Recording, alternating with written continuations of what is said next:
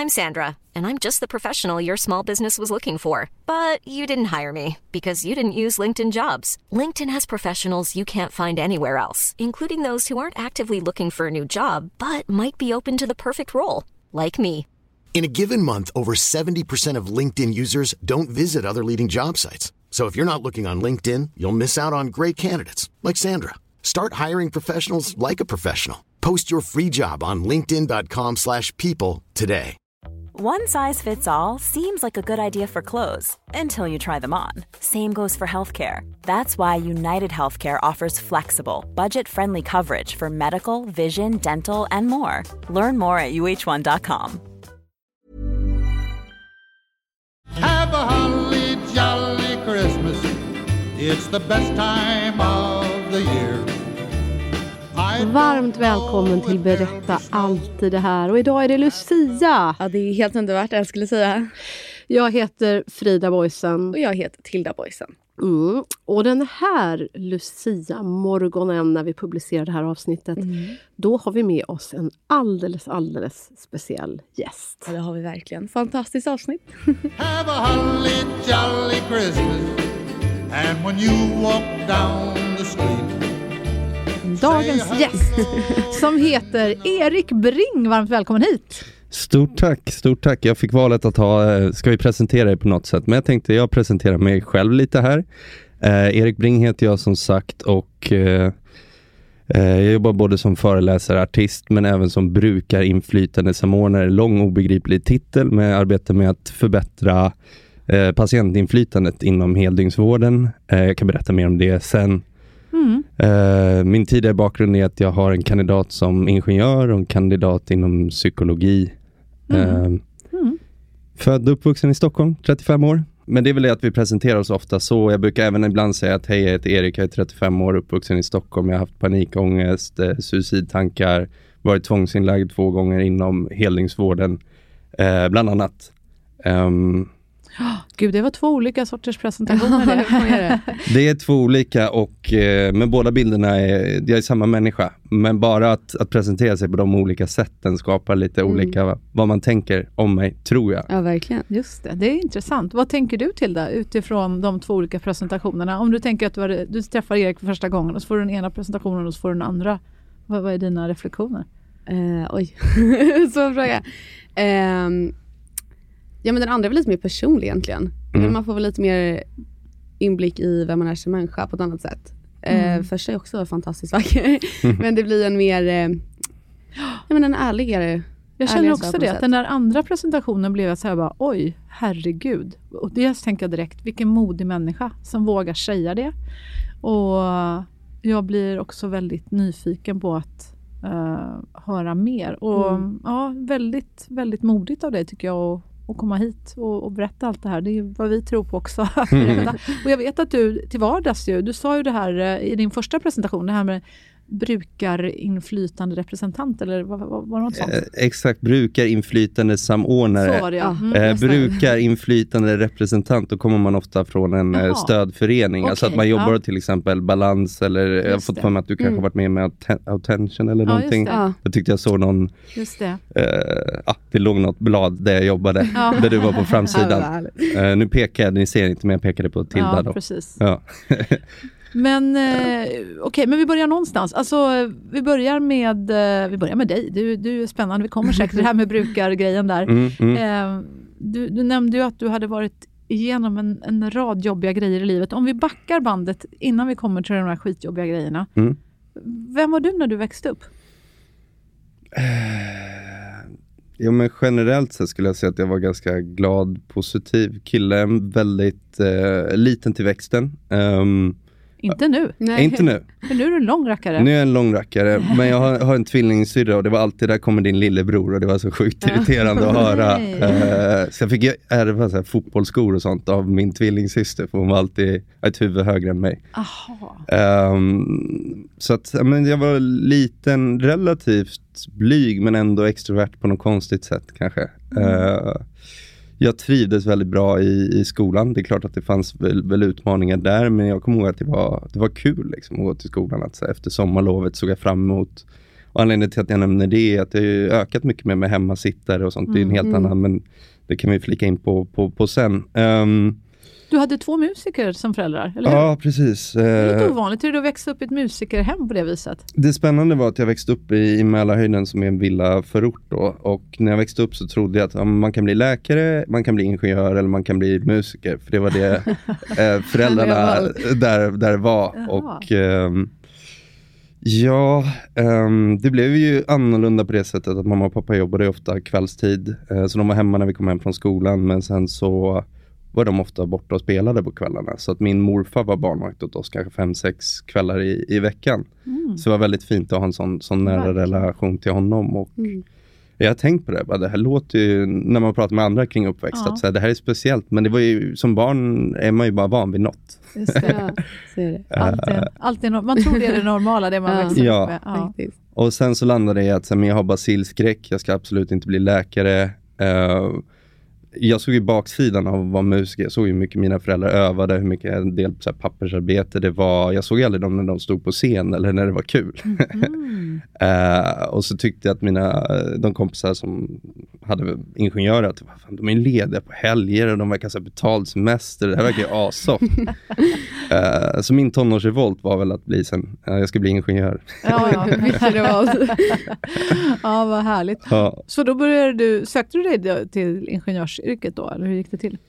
Först så när jag gick ut eh, plugget så först sökte jag mig till natur, matte, data. Så jag, på gymnasiet så studerade jag det och ja, men jag gillade programmering och sånt. Det var kul men jag hamnade i en klass med bara killar vilket påverkade eh, ganska mycket. Alltså etta till nian hade jag gått i samma klass som min, min, min syrra och sen så var så, ja, men vad kul nu kanske man får lite mer tjejkompisar och sådär. Så bara, här, här är bara killar. Mm. Ehm, och vi hade väldigt, väldigt kul, men jag missade en ganska viktig komponent, att jag lärde mig aldrig prata känslor eller, eller, eller sånt. Mm. Ehm, Förlåt om jag bara sticker in med en fråga, men du säger du har en tvillingsyster. mm, mm. Men där tänker jag ju att du väl då borde ha fått öva dig mer än någon annan nästan på att snacka med tjejer. Att hur är du liksom en tvillingsyster? Då har du ju en, en tjej som är lika gammal som du och som du känner jätte, jätteväl. Hur, hur var er relation när ni växte upp?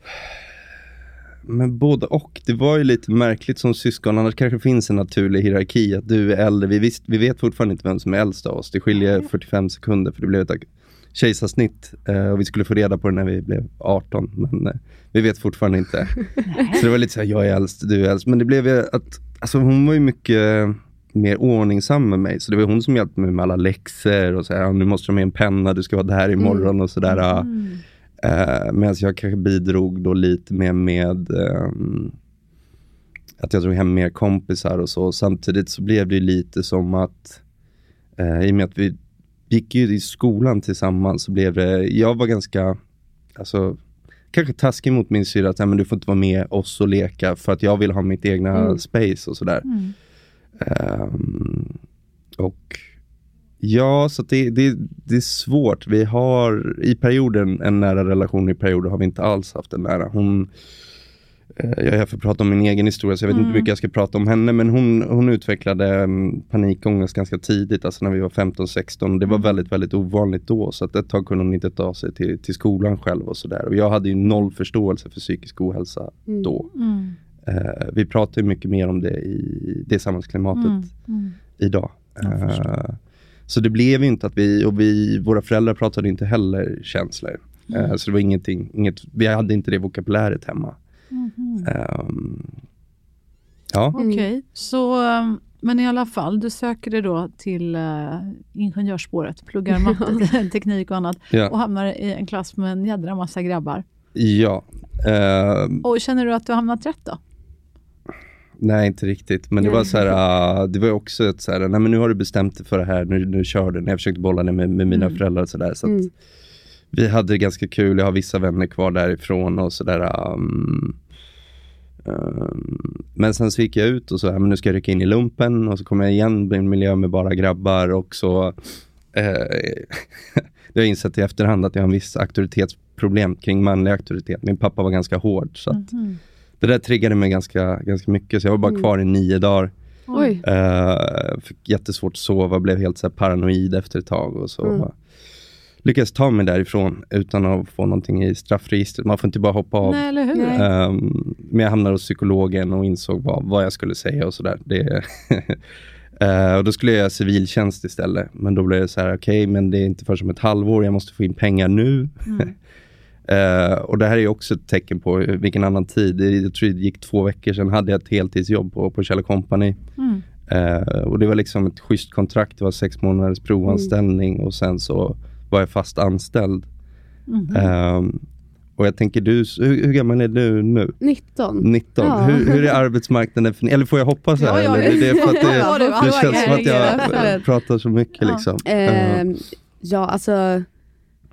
Nu jobbar jag ju med det här. Ja. Eh, så att eh, den här arbetsmarknaden för mig har varit bra att jobba med dig mamma. Den har varit välkomnande måste jag säga. Mm. Eh, men det är ganska svårt att hitta jobb annars.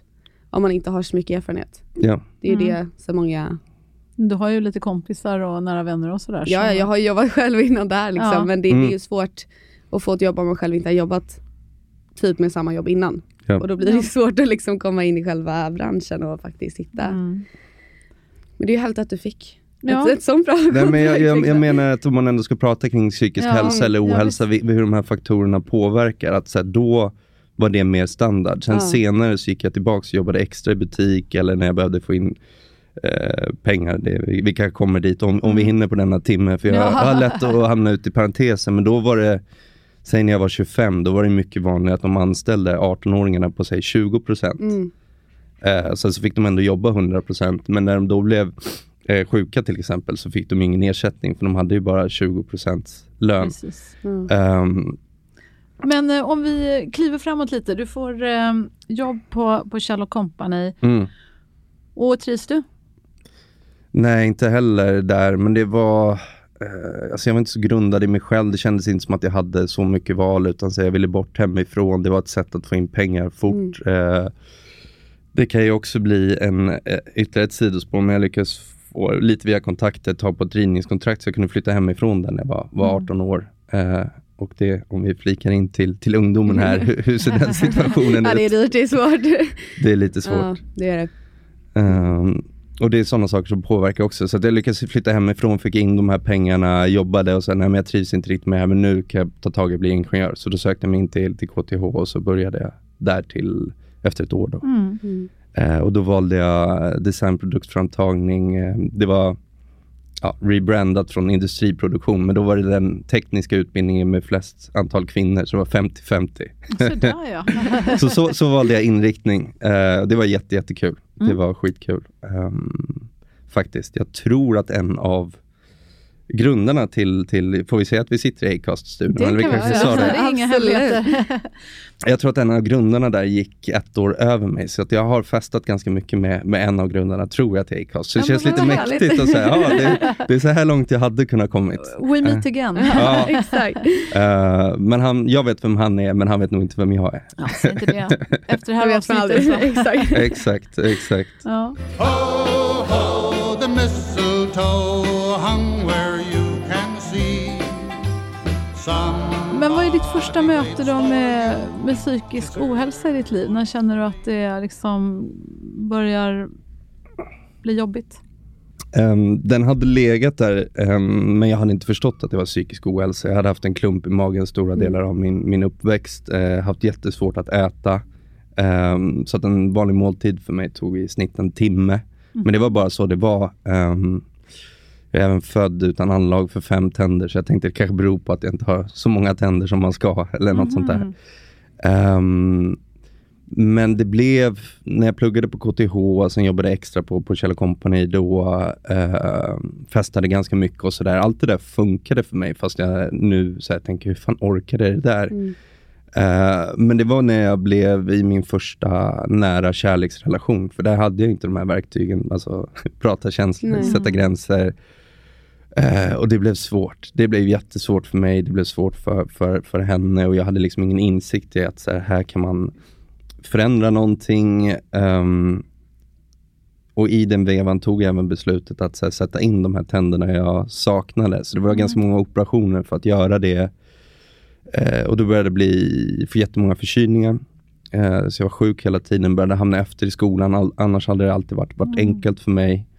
Eh, jag började liksom dra mig undan, bli mer och mer vresig. eh, Kunde inte få fram det här till min, min tjej då. Um, så när klumpen i magen blev så, så stor att jag knappt kunde äta alls. Eh, Oj.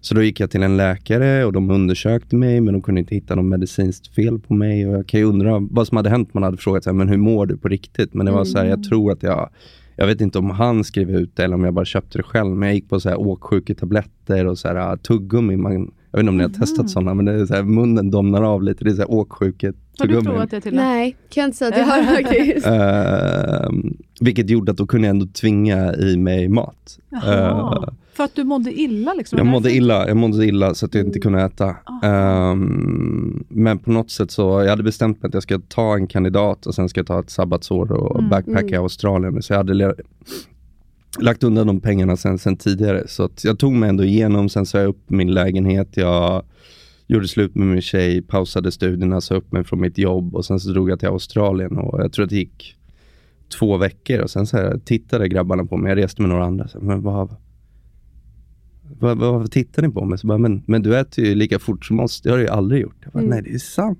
Liksom. Mm. Du kunde äta när du började backpacka? Ja. Det var, var det liksom som att den här klumpen släppte då? ja, den var helt borta. Ehm, Vad så att- häftigt. Ja, men det är ett, alltså ett, ett tecken på, alltså, säg, ångest kan ju Mm. vara somatiska eller kroppsliga problem, framförallt om man inte har någon, någon insikt. Så att, ja, det var inget fysiskt fel på mig. Mm. Eh, Förstod du själv då, när dina kompisar gjorde den här reflektionen, vad det var som hade släppt i dig, som du Ja. antagligen då hade haft ångest över, vad den här klumpen var som gjorde att du plötsligt kunde äta precis som alla de andra? Inte där då. Ehm, men jag var i Australien i åtta månader, varav fyra reste jag med dem och sen så fyra så reste jag själv. Eh, då höll jag på med woofing, tror jag kallas, willing workers on organic farms. Så att jag bodde och jobbade hemma hos familjer. Ah, det, det, var, det var jättekul. Eh, men det var ju långt ut på landsbygden, så det fanns inte så mycket att göra på kvällarna, vilket passade mig perfekt efter att ha liksom delat rum med 20 tyskar i fyra, fy, fyra månader. Så var det så här, ah, men jag har fått eget rum, det här är jättelyxigt. Och, det finns ingen att prata med. Men då satt jag och skrev och reflekterade ganska mycket. Och då insåg jag att så här, men det var... Var du typ fåraherde eller någonting då? Eller? ehm, det ena var tea tree oil plantage. Alltså tea tree oil träd ser lite ut som julgranar. Ja. Så då körde en massa traktor och klippte mellan dem. Och eh, det var väl lite på, på hobbynivå. Han var egentligen pilot han som drev det. Men han, fick, han var över 80 år och fick inte flyga längre. Han hade pacemaker, då fick han flyga. Men sen fick han pacemaker och vad heter det, sån hjärtstartare inopererad. Men gud. Eh, och, och då drog de in hans eh, license to fly, vilket han höll på att tjata om hela Ah, tiden. Men då, då, då drev de den här. Eh, men det var ju två människor i 80-årsåldern, så det var ju väldigt mycket att, att göra. Men jag tyckte det var jättekul. Det fanns två hästar också som var helt galna. Men, eh, så jag var där i någon, någon månad och då började jag skriva ganska mycket. Och sen, nej, men det där eh, ja, men det där med lumpen var en ganska jobbig händelse för mig som jag aldrig pratade med. Det var problematiskt i den här relationen för mig. Eh, där började jag fundera kring saker och jag landade någonstans att så här, bara jag får in typ 10 000 kronor i månaden, då kan jag leva mycket friare. Att, så här, Det var första gången, ja, jag var 25 ungefär, som jag liksom hade mer tid och ro att reflektera. Annars hade jag alltid bara kört på. Att så här, nu, nu måste det här fixas, nu måste det här ordnas. Och, ehm, ja, men det var en spännande upplevelse. Att jag kommer ihåg, eh, ja, men förut gick jag alltid bara punkt A till B, så stressad stockholmare. Eh, men så började jag se, ja, vilken vacker byggnad, men det finns arkitektur, har de funderat här? Eh, satt på liksom ett fik för första gången i mitt liv. Det hade jag inte gjort förut heller. Och bara så här, drack en cappuccino och så här, satt och tittade på folk. Och, ja, det var jättemysigt. Vad härligt. Ehm, ja. Ehm, men sen kom jag hem. Jaha, sen kom du hem. Sen vad- kom jag Vad hem. händer då när du kommer hem? Eh, när jag kommer hem så tänker jag så här, ah, det var bara min tanke att så här, men jag flyttade hemifrån sjukt tidigt. Jag kan väl bo hemma några månader eller något år, bygga upp en liten buffert. Eh, studieplatsen var kvar, jag hade tagit en kandidat men det är två år till för, för en master. Så jag skulle börja plugga till, till hösten, kom in i kom hem i maj och hade ett sommarjobb eh, och tänkte men det här är väl, så kan jag bo hemma hos mina föräldrar. Så. Men jag hade inte stämt av det med dem. Nej. Eh, jag tog det bara för givet. Under åtta månader i Australien tror jag att jag pratade med, med min familj kanske fyra gånger.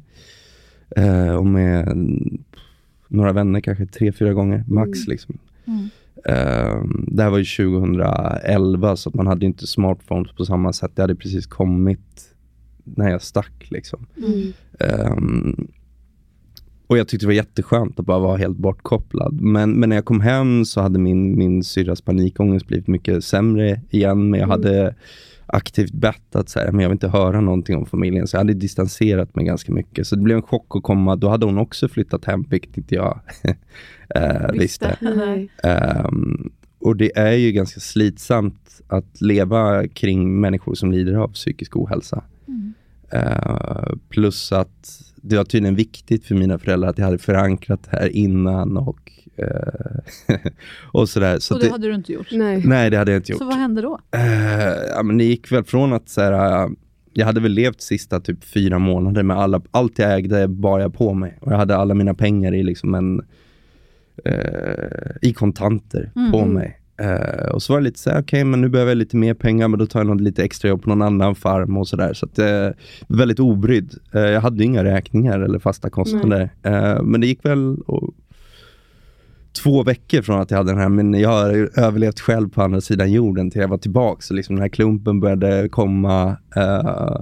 Lyckades faktiskt få tag på ytterligare ett rivningskontrakt, vilket var helt sjukt. Mm. Så då, då flyttade jag igen. Men, men tidigare hade jag alltid haft en ekonomisk buffert, men den hade jag ju bränt Mm. helt. Eh, och, var, eh, och så började jag jobba också, men det var ju så här, um, Jobbar man deltid ibland så kan det ta sjukt lång tid innan pengarna kommer in. Alltså skriver man på en fast anställning då får man ju betalt direkt nästa 25. Men jag skulle inte få lönen först nästa Wow. 25.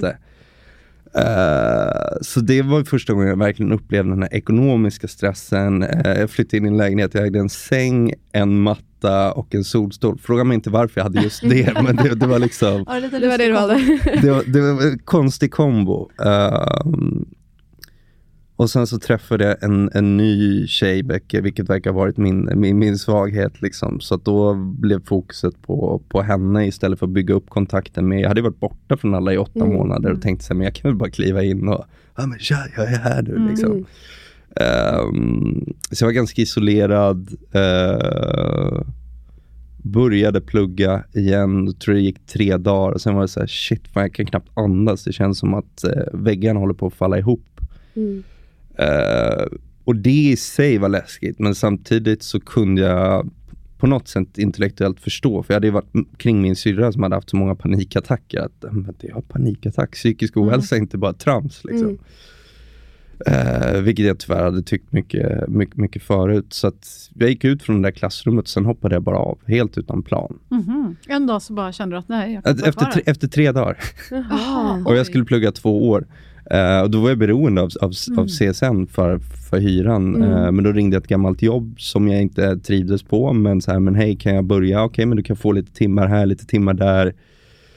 Så det var liksom ingen ordning på all, någonting. Eh, Det var värsta kaoset då egentligen. Du Mm. visste inte, du hade knappt pengar. Ja. Du hade precis insett att nej, skolan absolut inte. Tre dagar, jag får panik. Ja. Bort, bort, bort. Och Exakt. så bara det här timjobbet lite grann. ja.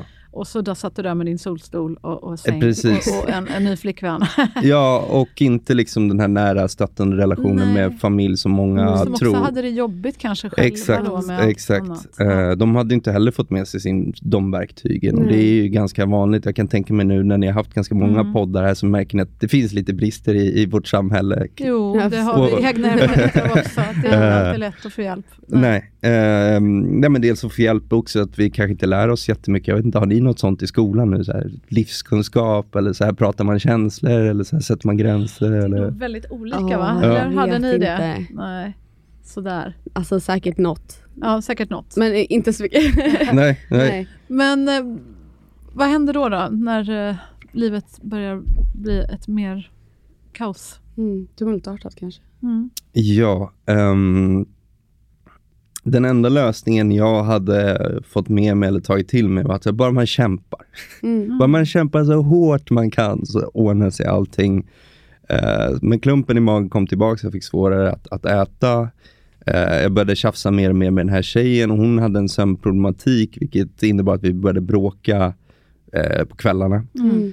Eh, och plötsligt, jag hade sovit perfekt fram till jag var 25-26 där, men så eh, varje söndag till måndag så sov jag ingenting. Och det var Oj. något helt nytt. Mm. Eh, just att inte sova, vilken påverkning det fick för min förmåga att prestera, men även kunna tänka klart eller ta ett steg. Så att jag gick liksom i någon overdrive. Jag lyckades, eh, lyckades snacka mig in på någon annan ingenjörsutbildning, gå där typ tre månader och bara, nej men det här, nu ska jag tillbaks till min original och lyckas komma in där också. Så färdigställde någon termin på något sätt. Men fick panik igen att så här, ah, just det, hur var det? Jag behövde få in pengar igen så att jag, jag hittade en sommarkurs i marinbiologi. Mhm. Eh, kan jag rekommendera starkt. Den var jättefin. eh, den var CSN-berättigad. Jag tror vi var typ tre, fyra dagar i Lysekil och trålade räkor. Mysigt. Eh, och som motprestation till att få vara där skulle man skriva ett ar- arbete, två av fyra, typ så här, abborrar har fjäll. Eh, från att jag liksom byggt och programmerat robotar till att så här, alltså jag hade sån ångest att jag bara satt och skakade. Jag kunde inte skriva det här. Kom du fram till vad, vad är det, vad handlar den här om, ångesten om? Alltså som i det här fallet så var det ju så många olika faktorer som är ändå ganska skyddande. Det var lite som du beskrev, det var rörigt med, med, med ekonomi, det var rörigt med, med kärleksliv, det var rörigt med boende, det var rörigt med, med vad jag Mm. ville ta mig för. Eh, kombinerat med att jag knappt kunde äta eller sova. Så det blev ju liksom för belastande. Ja, det låter Mm. jättehemskt. Ehm, Jag tänker, du sa också att du har känt den här klumpen i magen som var ganska liten. mm. Eh, det lät som att den har hängt med dig hela ditt liv fram tills du åkte och backpackade ett tag. Ja. Vad, vad liksom, har det varit något sen du var liten? Vad, vad tror du har varit anledningen till att du mått, haft så mycket ångest ända sen? Ja, ehm, det här eh, Det här det blir lite, lite knepigt. Jag är med i ett tolvstegsprogram nu. Eh, vanligaste tolvstegsprogrammet är ju AA, Anonyma Alkoholister.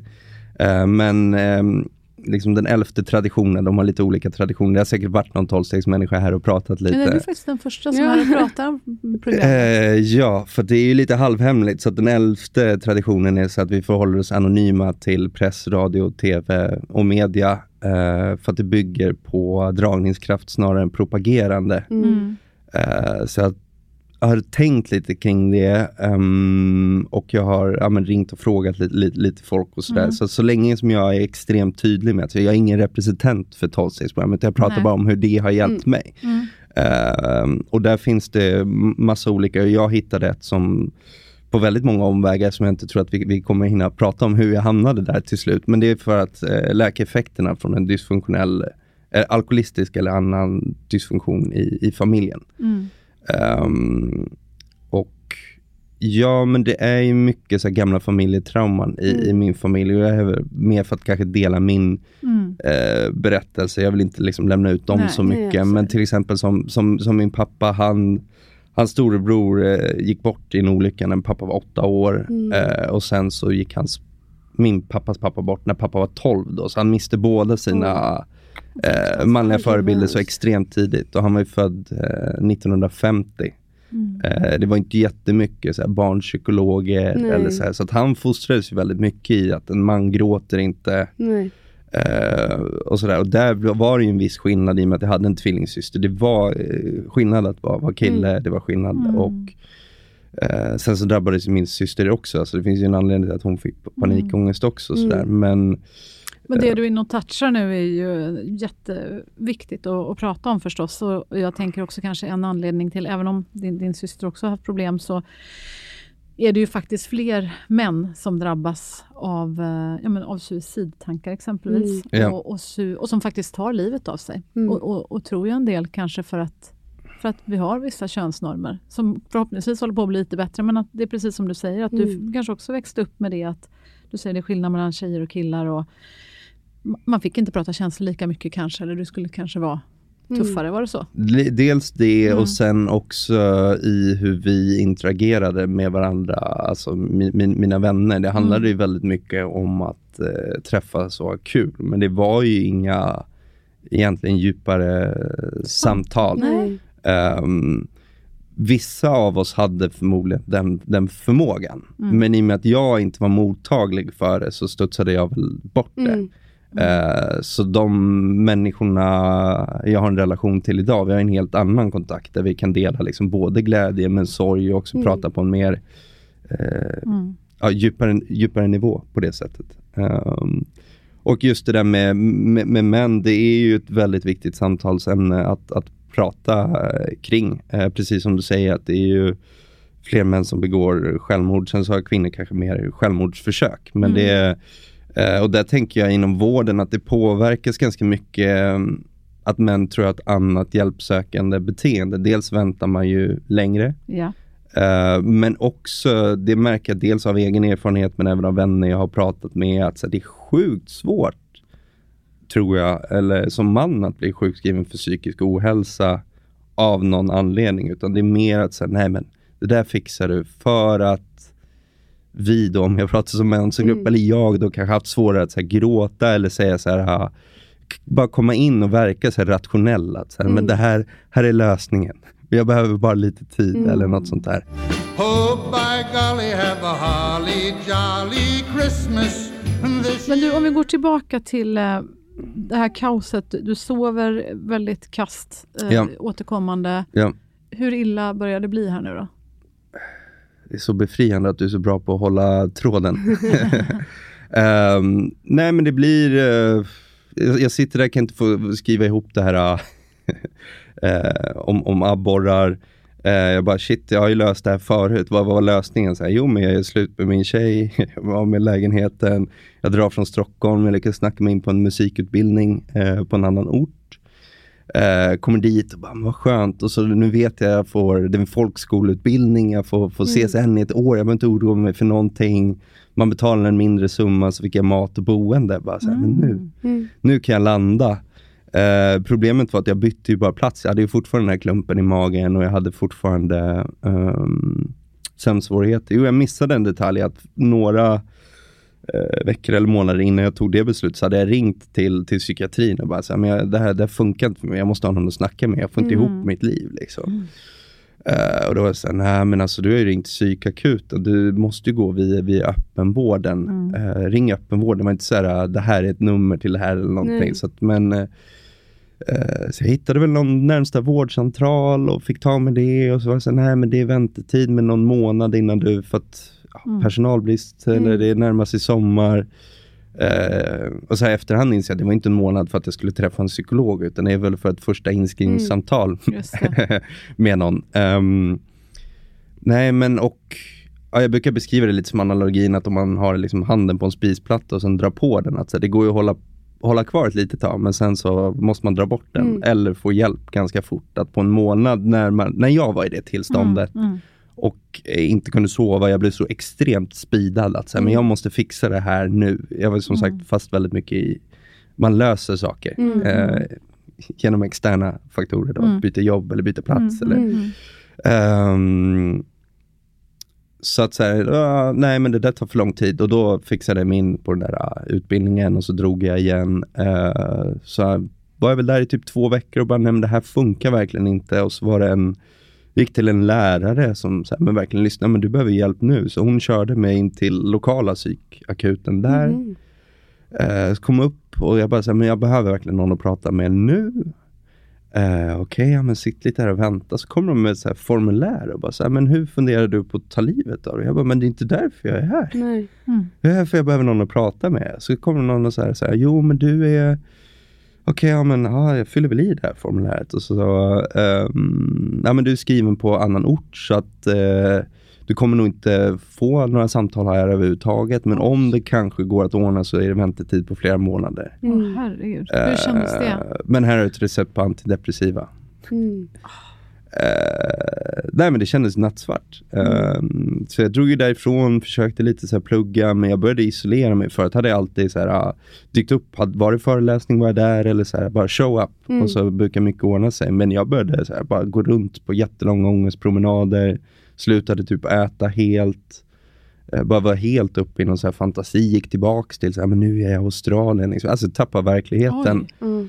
Um, och jag kände så här, men jag har sökt hjälp men det finns inte den hjälpen jag behöver eller vill ha. Att så här, visst, jag kan väl ta några piller men, men jag behöver hjälp att liksom reflektera, mm. så här, mm. inte bara trycka, trycka ner tyckte jag då. Uh, så gick det några veckor och sen så uh, bara ringde jag mina föräldrar. Nej men nu är det över för mig, klick liksom. Och sen så vaknade jag på uh, psykakuten. Ja. V- Vad hände mellan det att du ringde det samtalet till att du vaknade på psykakuten? Eh, ja, men jag tänker, jag vill inte beskriva exakt vad, vad, vad som Nej. skedde, men det var att jag inte ville leva längre. Nej. Eh, och lyckligtvis så valde jag ett sätt som var mer ett rop på hjälp än, än en Ja. liksom, skarpt Mm. läge. Liksom. Så det var någon som kom och räddade dig på något vis? Ja. Ja. Eh, mina föräldrar tog, satte sig faktiskt i bilen och åkte liksom, Åh. Och hämtade upp mig och körde in mig. Liksom. Eh, mm. Oj. Hur var det att vakna på psykakuten efter allt det här hade hänt? Alltså, eller det här är ju en sanning med modifikation. Jag hade inte sovit på, på fyra dygn, så att det var inte Nej. så att jag bara vaknade Nej. nu, nu, nu när jag tänker efter. Utan, eh, nej men, jag hade blivit psykotisk, vilket man blir om man, man sover för, för lite. Så att jag hade börjat kunna se så här, känslor Mm. mellan människor. Mm. Att så här, jag kunde se så här, men grönt, det var lite nyfiket, Mm. blått, det var så här, ah, men det här var lite spännande eller något. Mm. Eh, det var skitcoolt faktiskt. Ehm, och jag hade ju en insikt att så här, det här är inte, inte verkligt, men det, det var skitballt. Men jag liksom började hata mig själv också. Så, men jag gör ju Mm. bara fel och jag har bett om hjälp. Och det gjorde att så här, men jag orkar inte mer. Liksom. Orkar inte bära den här ångesten. Och sen så kommer jag ihåg att jag fick dela rum med någon kille. Mm. Och jag liksom bara, Sten, fan ska jag dela rum med någon så här psykfall? Han har så patientkläder och, jag är på, och han tittar på mig och tänkte samma sak. Eh, så det är liksom, mm. Men, Hur länge fick du vara kvar där då? men ett par veckor, för då fick Mm. jag liksom sjukt mycket sömnmedicin. Så då började jag sova igen. Mm. Eh, och jag tänkte så här, men fan nu är jag väl här, nu får jag någon att prata Mm. med. Eh, så funkar det inte inom heldygnsvården i Sverige. Det finns inga psykologer som om de jobbar så är det mer att de driver med någon form av utbildningar till personal eller något sånt där tror jag. Ehm, min sambo är norsk psykolog och enligt henne då så tror jag att de har psykologer på avdelningar i Norge. Men det har jag inget täckning för. Men att det här Mm. skiljer sig. Eh, Men vad gör du där de där veckorna då? Du är tvångsinlagd då? Ja men precis, så tvångsinlagd innebär att så här, alltså, även om du är där på frivillig basis så är ju dörren stängd och allt sånt här. Liksom. Mm. Eh, men däremot så är det någon annan som har tagit beslutet att, att jag ska vara där. Och det var ju så här, ah, det går att bestri- bestrida det, man kan liksom, Mm. ja, bla bla bla. Men det var inte så att jag bestred det heller. Nej. Utan så här, men det var inte så att jag ville någonting. Bara jag får, kan ligga någonstans och fantisera så jag är lycklig. Jag har ingen, ser ingen Mm. mening med livet ändå. Mm. Var det så då att du inte kände någon mening? Absolut, Mm. absolut. Så att det gick väl några veckor och sen så så här, ja, nej men nu skriver vi bara ut dig liksom. Mm. Ehm, och jag har aldrig satt en, en, säg en vårdplan, det är ju ganska viktigt när man vårdas Mm. inom vården. Så här, men vad, vad är tanken med den här? Varför är det här? Mm. Såg aldrig någon vårdplan. Uh, fick aldrig, vad jag minns, det som ett tydligt liksom, beskrivet så här, syfte eller någonting. Utan Nej, men jag blev utskriven och sen så åkte jag ner till den här musikutbildningen, började gå runt där som ett spöke igen. Eh, någon månad eller två. Sen, sen ringde jag mina föräldrar och sa, nej men det här funkar inte. Så körde de tillbaka mig till, till en avdelning. Mm. Och Är det på samma ställe då? Nej, jag fick, Nej. alltså psykakuten är man ju bara någon dag eller två eller tre, sen hamnar man på någon avdelning. Men där var det platsbrist. Jag bodde på södra sidan av stan men kanske var, vårdades. Men jag vårdades på ganska många olika ställen. Även om Mm. jag hade rätt korta vårdtider. Det var bara ett par veckor eller någon månad här. Och där liksom. Men det var ändå fler, fl- flera ställen. Ehm, men andra gången jag var inlagd, då var det liksom samma process igen. Men jag fick lite, lite hjälp. Då satte de även in antidepressiva. Jag hade vägrat ta det innan. Mm. Liksom. Så att jag hade ju motstridigt vård också. Det ska jag ju vara, vara helt transparent och öppen med. Liksom. Ehm, och liksom mönstret upprepades. Eh, att så här, jag vet fortfarande inte om det fanns någon plan eller någonting. Men det var en eh, sjuksköterska eller en, en vårdare, jag vet inte vad var eh, yrkeskategorin, som så här, såg mig som, som människa. Att, så här, men, men Erik, du har ju hållit på med musik, vill du låna en, en gitarr? Eh, och på många av de här avdelningarna har de ju plockat så här, skosnören, Mm. bälten. Det kan inte stå en gitarr framme för att det kan användas till självskada. Så Mm. det, det låter som en liten grej, men det var ändå lite så här, Mm. här frångår vi någonting Lite kanske. förtroende också. Ja, men lite Mm. förtroende. Och sen, men kan inte du spela lite i allrummet för de andra? Och jag var, ju liksom, jag var helt livrädd. Eh, helt livrädd. Men det var ändå någonting med att här är en människa som ger mig ett litet förtroende. Mm. Okej, men jag sätter mig och spelar lite här. Och liksom de andra sken upp och så här, men fan det här är bättre än medicin, äntligen sker det någonting. Så här. Och det blev någonstans från att jag kände mig så helt värdelös till att, så, men vänta, jag har någonting att bidra med. Jag kan få Mm. människor att må bättre. Och jag kan få liksom uttrycka mig. Att, så från att jag upplevt att jag aldrig blivit lyssnat på, så nu sitter det fyra människor och lyssnar på det jag, Mm. mina låtar också. Fantastiskt. Uh, sen så var de inlåsta mot sin vilja också, så de hade, de hade ingen möjlighet att gå därifrån. du, Men, Ja, men jag förstår. Alltså, Mm. Jag faktiskt, eh, för way, way, way back, alltså typ när jag var i din ålder till det, Mm. när jag var så här 1920, då, då eh, sjöng jag faktiskt i Göteborgs kommun och blev kontrakterad bland annat för att sjunga just på eh, Lillhagen som då var psykiatriskt eh, sjukhus och så vidare. Och jag kan säga just det där att sjunga för människor som inte mår så bra heller. Alltså det, jag kommer inte ihåg exakt vilka avdelningar det var, eller jag vet knappt vad det var för avdelningar, men det var ju människor som satt på och hade typ hjälm på sig. Så man såg att Ja. de inte riktigt var Ja. kanske friska.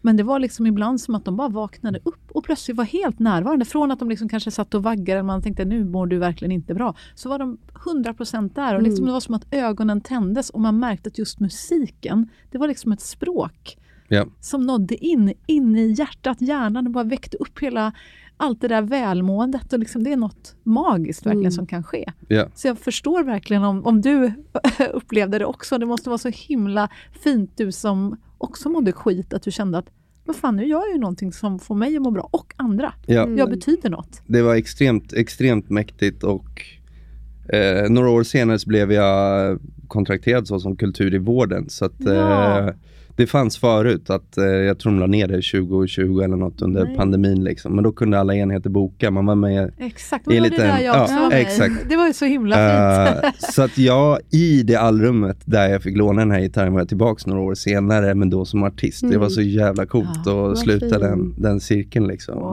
Och, Kul. Sa du det när du var ute och giggade? Då? ja. Vad sa de då? Fattar de det? Liksom? Nej men de tyckte det var skitkul, alltså det var inte så att de kände igen mig, det hade gått Nej, nej. några år och sådär. men det är, det är ganska viktigt också att kunna visa personalen, det är även de hopp. Mm. Eh, och det är det som jag jobbar nu som brukar inflytande samordnare, att jag är öppen, egenerfaren och jag är ute och håller patientforum där patienterna själva får lyfta vad de tycker är bra med avdelningen eller vad som kan bli bättre. Eh, eller om de har några idéer, synpunkter, förslag. Så man jobbar väldigt mycket med att öka inflytandet och då kommer jag där och bara sitter och lyssnar på dem. Mm. Eh, men också att så här, till personalen, jag får vara med och föreläsa ibland för nya studenter, att så här, jag har suttit här, men idag mår jag bra. Alltså det vidgar vyerna.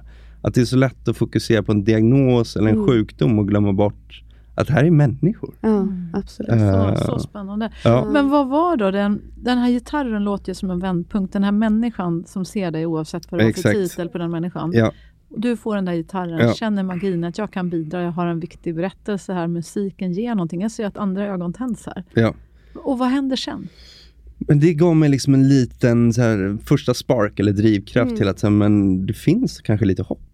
Jag Mm. kanske kan må bra igen och jag, framförallt så har jag någonting att, att ge. Mm. Från att jag kände mig liksom helt värdelös.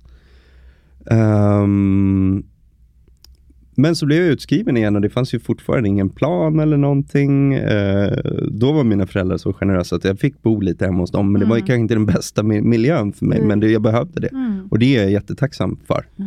Ehm, Fick du någon, apropå du sa att diagnoser spelar kanske inte så stor roll, men vad var det? Fick du någon slags diagnos? Vad, vad kallar man det här som du var i?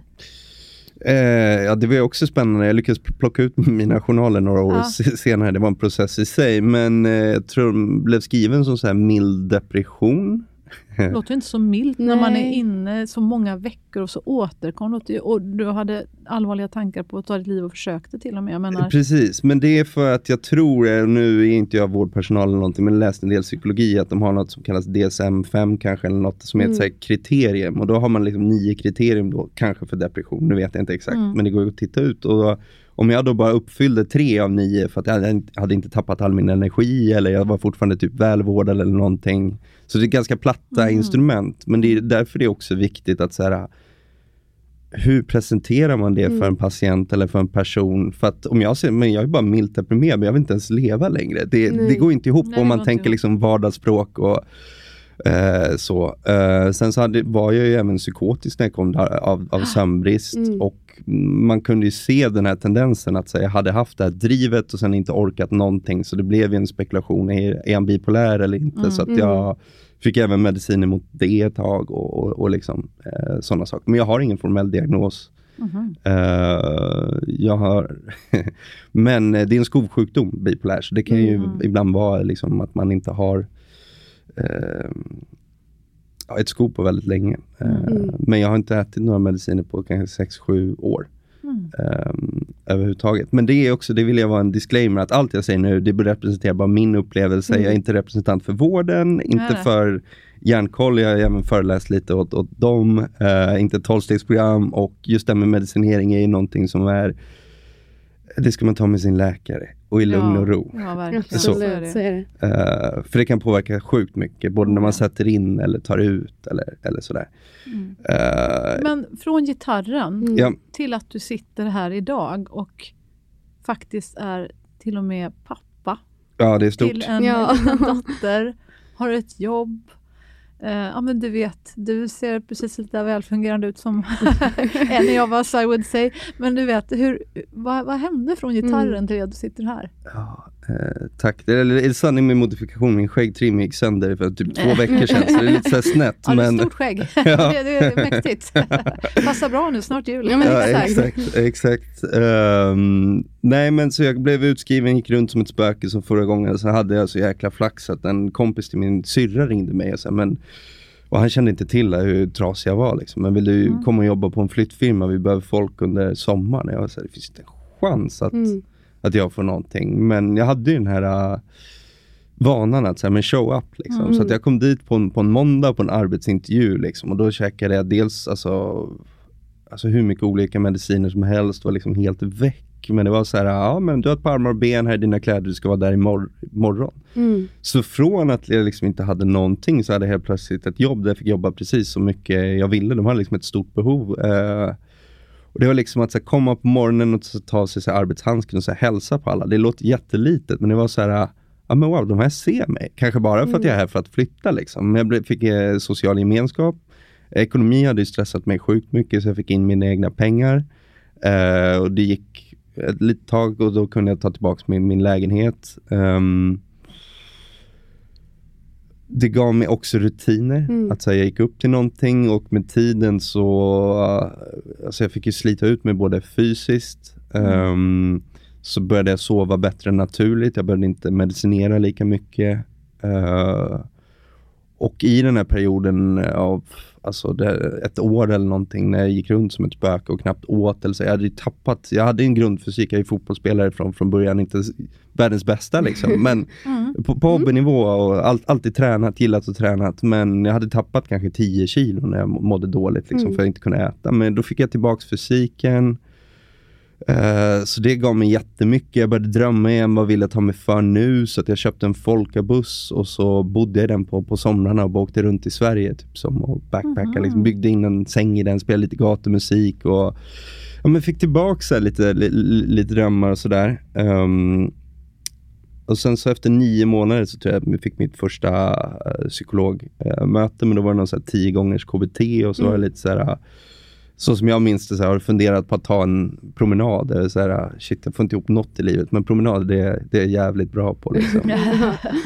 Eh, men då hade jag också jätteflax igen, att det var en kompis mamma som höll på att utbilda sig till terapeut, som jag kände väl ännu inte jätteväl. Liksom, men som hörde av sig och sa, men jag hör att du behöver hjälp, vill du, vill du komma till mig? Jag behöver någon Jaha. under upplärning. Gud vad bra. Vad kul. Eller vad, vad fint Eh, att du fick. Och då, sen blev det lite problem att jag såg som en för komplicerad patient för att jag hade varit in, eller patient heter det inte då, klient kanske, jag vet Mm. inte, för att jag hade varit inlagd inom slutenvården. Men det här var liksom en eh, gott vuxen kvinna som norrmännen säger, liksom, med pondus. Så att hon stod på sig, så de gjorde ett undantag, lärasätet. Aha. Eh, så jag fick gå där under hennes upplärning. Hon var såhär, nej men eh, du kan fortsätta gå här eh, så länge du vill. eh, och du behöver inte betala förrän du mår bättre och har fått Wow. ordning på allt. Mhm, Liksom. Vilken fin människa. Eh, så det var liksom första gången i mitt liv jag upplevde att nu sitter en vuxen människa Mm. och lyssnar på mig utan att döma. Var Eh, och, och då var jag typ så här 26-27 bast. Liksom. Och det finns en väldigt styrka i det när jag Mm. var så svältfödd med det. Gud, Eh, alltså jag måste bara eh, nämna någonting. Jag var i en skola igår i Malmö. Det är den största skolan i Malmö. Bergaskolan heter den. Jag känner igen namnet. Alltså. Ja, kanske. Ja, ja, Mm. och, eh, det var en väldigt klok rektor där som heter Rickard Persson. Eh, och jag, jag var där och talade lite grann om såna här viktiga saker och sånt där. Och vår gästa till också. Och, eh, och så sitter jag sen i det här rektorsrummet. Bara det är fantastiskt. För det ser ut, du vet, rektorsrum. Ni vet, Mm, mm. kontor. Då tänker man så här stor fet skrivbord. Och så en rektor och så kommer man upp i uppsträckningssamtal ibland. Liksom, Ja, så här. gärna en oljemålning Ja, exakt. Den här, jag kommer in på rektorns rum. Då är det precis som i den här inspelningsstudion, ett runt bord. Och precis som det är här, fåtöljer som sitter som sitter placerade runt bordet. This is it, det är kontoret.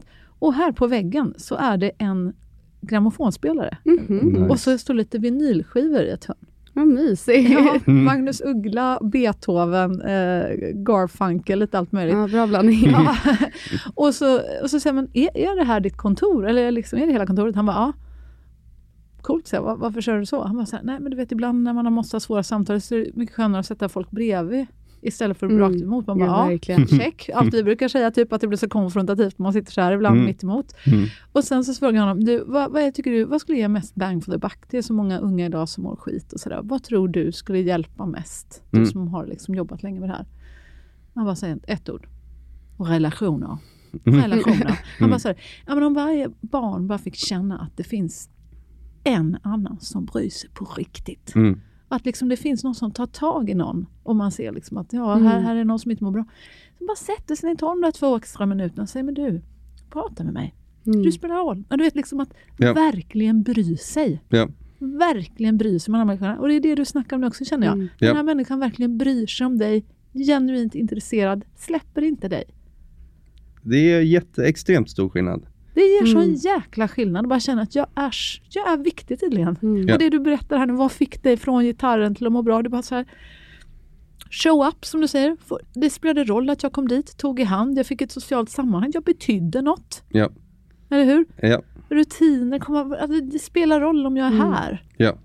Det är viktigt. Det är superviktigt. Det är superviktigt. Och, um, jag skrev ett kandidatarbete om vad som hade hjälpt unga med psykisk ohälsa att må, Mm. må bättre och den har väl ingen större vetenskaplig, det är ingen stor, stor publikation men, men där gjorde jag lite djupintervjuer och Mm. det som ringades in där som hade hjälpt alla de här essensen var just att det hade varit en eller två människor som hade sett dem. Mm. Mm, otroligt. Eh, och det hade liksom blivit en kedjereaktion eller ett startskott. Liksom. Mm. Eh, Men det blir man nästan frustrerad på, för det är ju så lätt.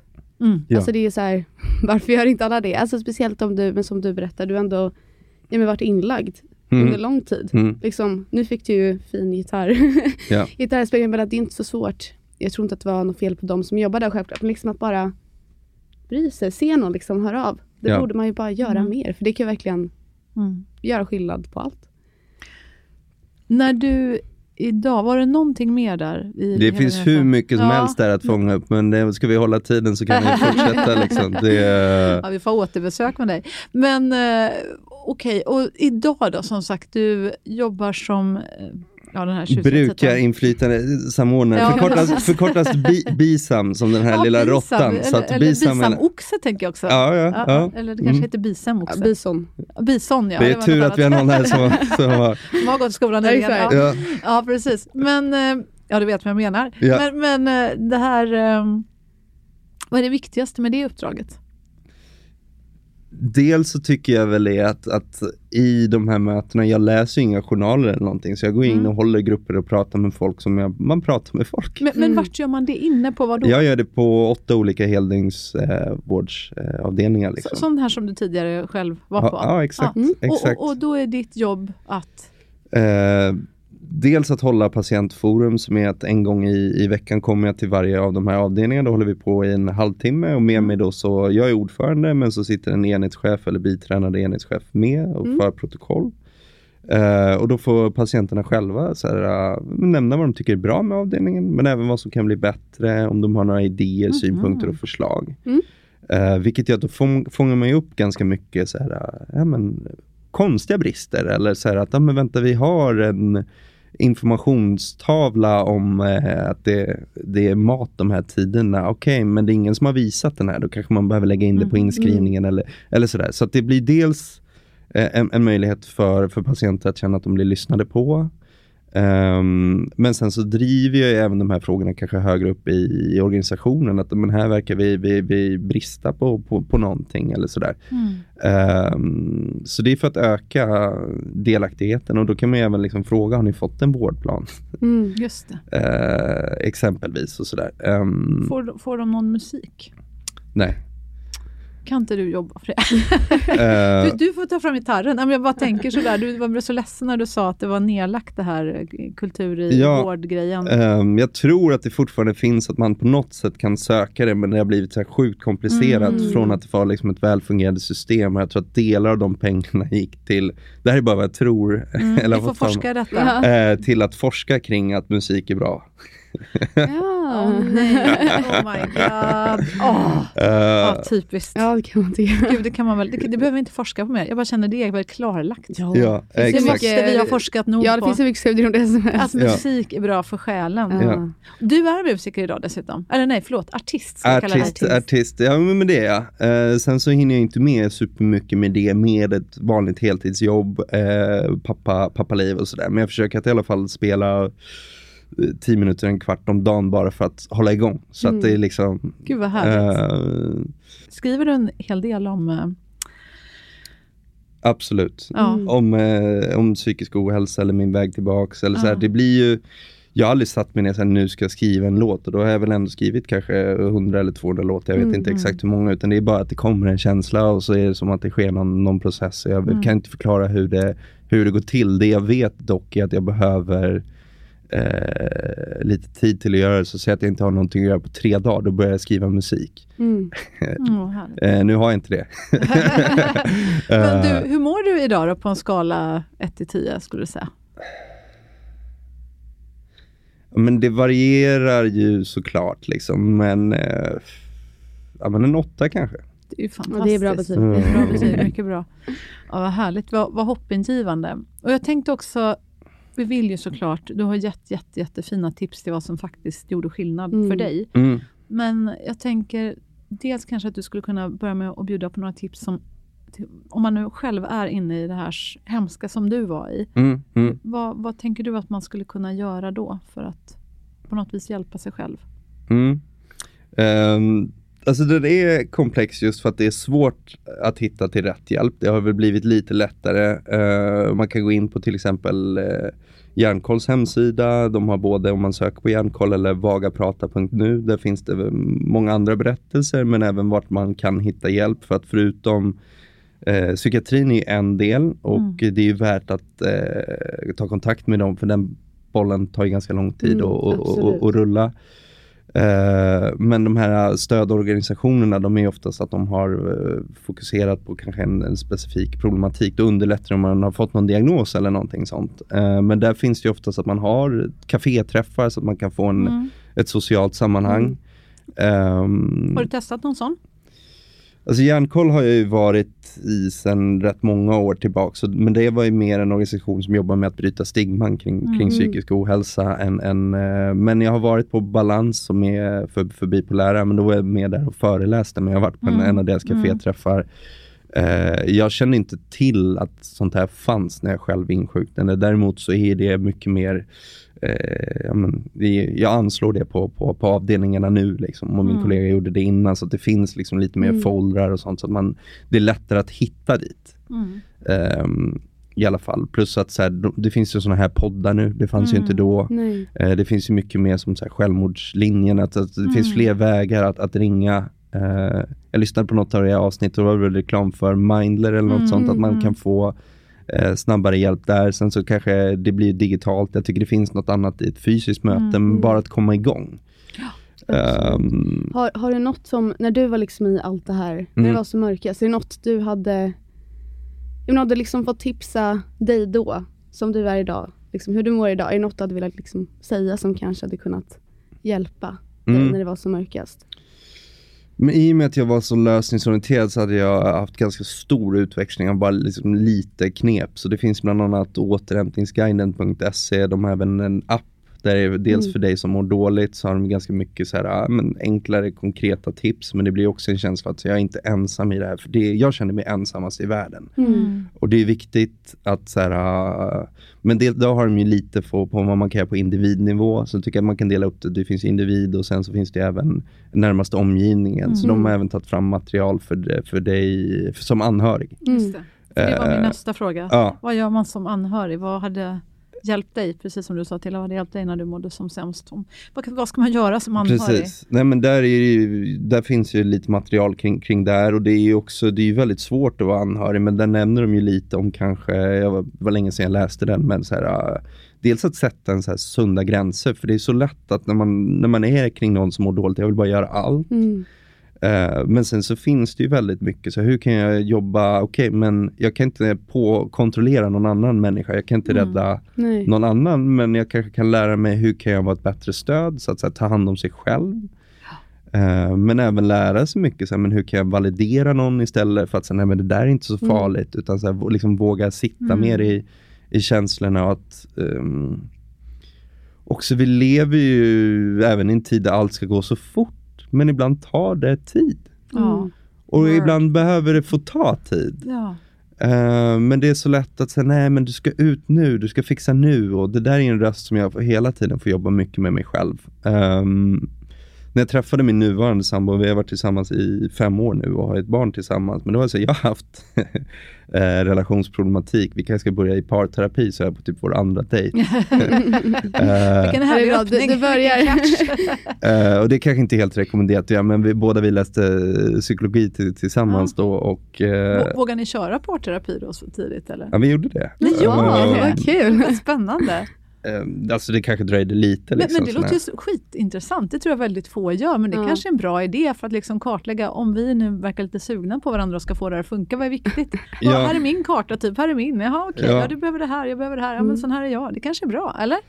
Alltså det är extremt bra. Det roliga med den parterapeuten, jag gick in och även tittade sen på hennes hemsida, hon hade liksom rebrandat så att det fanns även parbesiktning. Att så här, två Ah. gånger per år så går man hit och liksom så här, för att det finns ju folk, även ett stigma, om man går man i parterapi då har man liksom riktiga problem. Ja. Men det är ju så här, hur lär man sig kommunicera etc. Och eh, ja, men vi fick lära oss ett tydligt, så enkelt, eh, så här, om, om säg Tilla kommer till Mm, mig med ett så här ja. problem, Mm. eh, så hade jag, eller vi testar. Vad kommer problem? eh, Nej men gud, jag är trött. Okej, ja men ta en kopp kaffe och sen så kan vi börja träna imorgon och sen så har du mer energi. Det var så jag hade löst det typ Ja. förut. Jag hade bara så här lösning, men då var det så här, Mm. men istället så sa jag, okej, ja men Tilda, vad behöver du av mig? Vill du ha hjälp att lösa ett problem? Mm. Vill du ha närhet? Behöver du lite space? Eller vill du att jag bara lyssnar? Ja, Det det, det har ju du också fått lära dig. Ja. Tilda har fått lära mig det här som du pratar Ja. om nu och jag var ju verkligen en sån där Det kan jag tänka lösningsmänniska mig. innan. Det var tjoff, tjoff, tjoff. Ja, men då gör vi Ja. så här. eh, Ja. Och, och det Mm. har jag lärt mig att eh, precis det du säger så klokt Erik. Ja. Ting tar tid. Sakta ner, lyssna, validera, Mm. Stötta, fråga kan jag, kan jag göra någonting? Liksom, kan jag göra Ja. det här eller det här eller det här? Men liksom, försöka komma med så lite lösningar som Mm. möjligt egentligen. Mer bara vara där. Ja, exakt. Nej, visa ord från glad. Jätte, jättefint att du Mm. påminner om dem Erik. Eh, och det krävs ju övning för att göra det. För om man inte fått med sig det eller lärt sig Mm. det så, så är det ju jättesvårt. För jag blir Faktiskt. tvungen att liksom så här, sitta på händerna nu. Det är ju Eller liksom hur? så här, ja men om min sambo sa, men det har varit en jobbig dag. Jag tänkte så här, okej men vi kan, vi kan strukturera sådär annorlunda. Ja, och så här, så bara, okej nej men det låter, låter, låter lite jobbigt. Ja, jo, okej. jag blir bättre på det, men det finns ju Men, utvecklingspotential. men, men du måste berätta, eh, går ni fortfarande på parbesiktning någon gång per halvår eller så?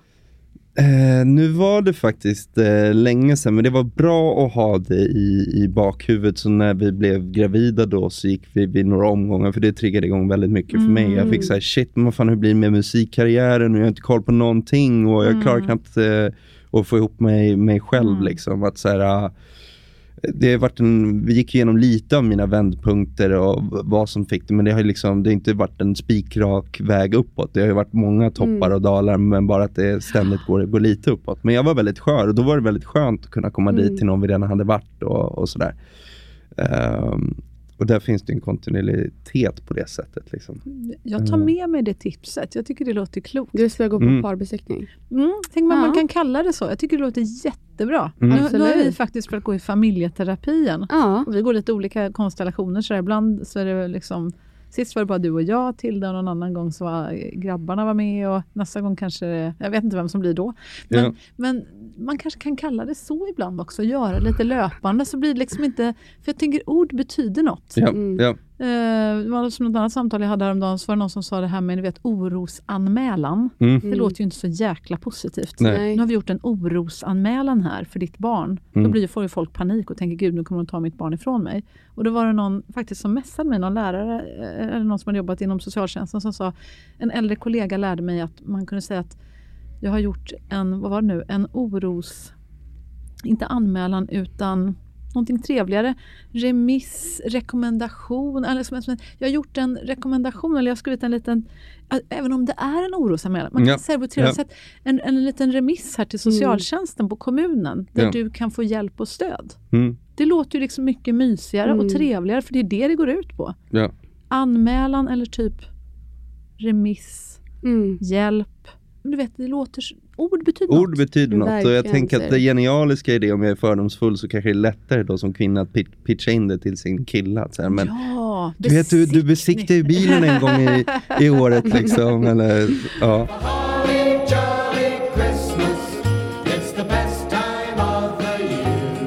Ja men Erik, eh, vi, vi skulle väl behöva minst en timme till med dig för att få eh, suga ur alla kunskaper du har. Ja, men jag tycker den här timmen har varit super, super trevlig Mm. och jag tycker just orden om parbesiktning tycker jag är en alldeles fantastisk eh, eh, avslutningston. Ja, jag håller Mm. faktiskt var Förutom då att eh, vi vill tacka dig så hemskt mycket Mm. Erik för att du kom hit och tack för allt du gör ute på, på olika vårdställen här i, i, i vår stad. Mm. I denna stad, Stockholms stad. Stockholms alltså. stad. Tack Mm. så hemskt mycket för det och för att du eh, lyssnar och, Ja. och för vidare. Och tack Mm. för att du eh, ja, men just har tagit något som ja, men har varit väldigt svårt och du kanske inte fått rätt hjälp och bara, nu ska jag göra det här ännu bättre.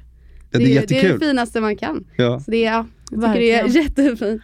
Och kanske bäst av allt, nu ska vi faktiskt få lyssna på en av de där nycklarna som gjorde att du tog dig från ohälsa till att idag kunna hjälpa andra, nämligen musiken. Nu ger vi er Erik Bring. Men jag min sorglösa dag. Ett vackert minne som alltid finns kvar. Stockholms gator och torg. Ett liv så långt ifrån sorg.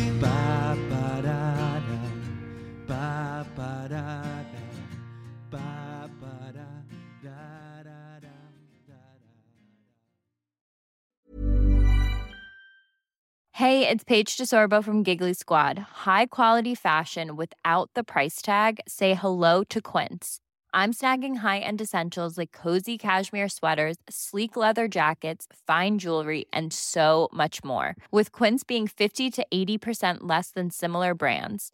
And they partner with factories that prioritize safe, ethical, and responsible manufacturing. I love that. Luxury quality within reach. Go to quince.com slash style to get free shipping and 365 day returns on your next order. Quince.com slash style.